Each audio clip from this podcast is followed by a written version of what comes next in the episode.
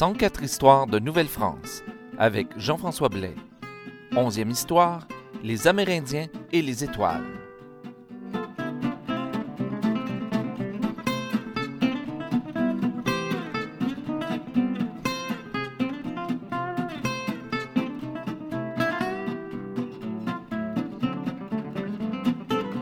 Bonjour à toutes et à tous et bienvenue à cette onzième histoire de Nouvelle-France.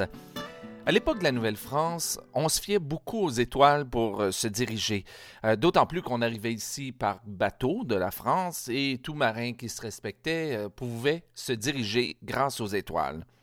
Et les premiers chroniqueurs de la Nouvelle-France pensaient trouver chez les Autochtones une société sauvage, c'est-à-dire sans civilisation, sans grande connaissance et surtout pas la connaissance des étoiles, des astres. Mais ça a été toute une surprise quand ils se sont rendus compte que non seulement les Amérindiens avaient une certaine connaissance et une connaissance certaine des étoiles, mais ils avaient aussi regroupé ceci en constellations, tout comme en France.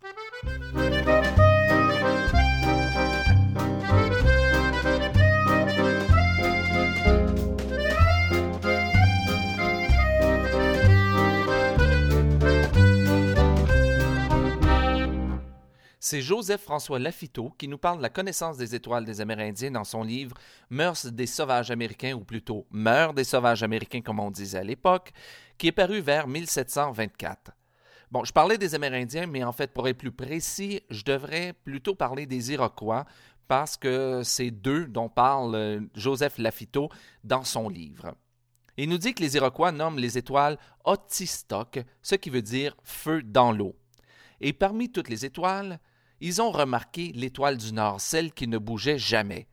Selon la phyto, ils s'en servaient eux aussi comme point de repère pour se diriger. Écoutons-le.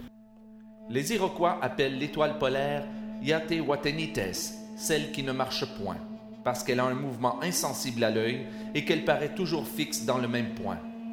Cependant, quoiqu'ils ne connaissent des deux ours que la grande, c'est l'étoile polaire qui les dirige dans leur voyage et qui leur sert à distinguer les différents vents qu'ils ont à suivre.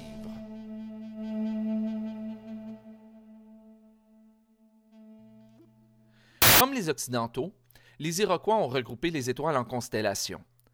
C'est sûr, le regroupement d'étoiles en constellations, c'est une chose subjective qui diffère d'un peuple à un autre. On aurait donc pu s'attendre à ce que, entre les Amérindiens et les Français, il y ait de grandes différences.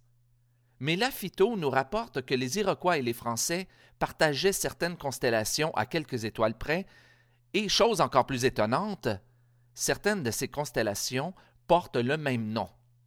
Voici comment il nous le dit. Ce qu'il y a de singulier, c'est que quelques-unes des planètes ont les mêmes noms que nous avons reçus dès l'Antiquité. Il nomme Vénus, ou l'étoile du matin, Wita, celle qui porte le jour, ce qui a la même signification. Mais la plus caractéristique et à laquelle je m'arrête, c'est la grande ours, ou l'ours. Le nom iroquois, c'est Ukwari. Je m'arrête, dis-je, à celle-là parce que cette constellation est la plus considérable de toutes et la plus digne d'attention par rapport aux premiers navigateurs qu'on prétend s'être réglés sur elle dans leur navigation. Alors, les Iroquois connaissaient la Grande Ourse. Mais si cette similitude de connaissance des étoiles avait de quoi euh, étonner des deux côtés, autant chez les Français que chez les Iroquois, ben c'était un élément de plus de moquerie envers les Français, en plus de la barbe dont on a déjà parlé. C'est que, en fait, les Iroquois trouvaient très drôle que les Français ajoutent une queue à un animal qui, de toute évidence, en avait pas. Mais bons joueurs, les Iroquois ont tout de même voulu proposer aux Français une explication pour ces trois étoiles, et la voici selon la phyto. Ils nous raillent même de ce que nous donnons une grande queue à la figure d'un animal qui n'en a presque point. Et ils disent que les trois étoiles qui composent la queue de la grande ours sont trois chasseurs qui la poursuivent.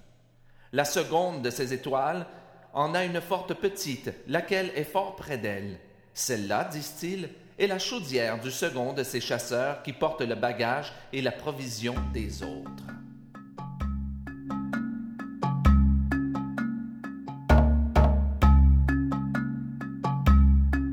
Et en terminant, je vous dirais que la phyto, continuant à parler des étoiles chez les Amérindiens, nous avoue que si les Français et les Iroquois ont les mêmes constellations et les mêmes noms pour les constellations, chose qui est en soi très très arbitraire, on l'avouera et lui-même l'avoue, mais ben, il se dit qu'en quelque part, il doit y avoir une certaine communication d'idées, et ça, c'est ses termes à lui, donc entre les deux peuples.